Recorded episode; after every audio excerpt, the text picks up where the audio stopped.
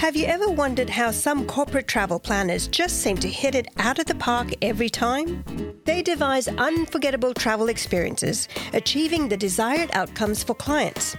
They leave us in awe of their creativity and ability to surprise. Is it special tools, products, or services they use to create signature experiences?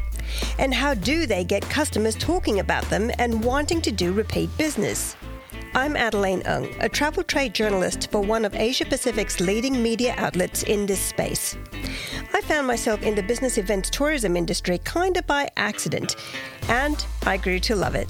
Not only was it this huge industry that none of my friends knew about, it gave me some of the most memorable travel experiences that made me the envy of my friends.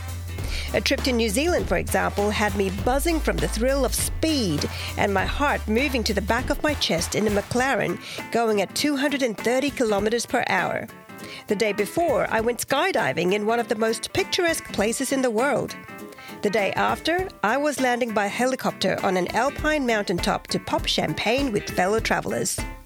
Now, we know the industry's been hit very hard in these COVID times, and everywhere you look, it's not pretty.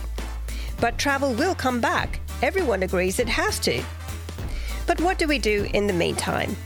Well, I know some industry players aren't sitting still. So, there's a great opportunity to find where the success stories are, share notes, learn new ways of doing things, and even discover new destinations and experiences you might not otherwise have considered.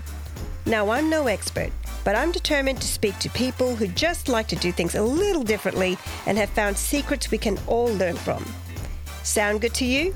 Then stay tuned with me and let's help each other get more clarity in spite of all the uncertainty at the moment. If you're ready for the ride, then hit the subscribe button so you don't miss the journey.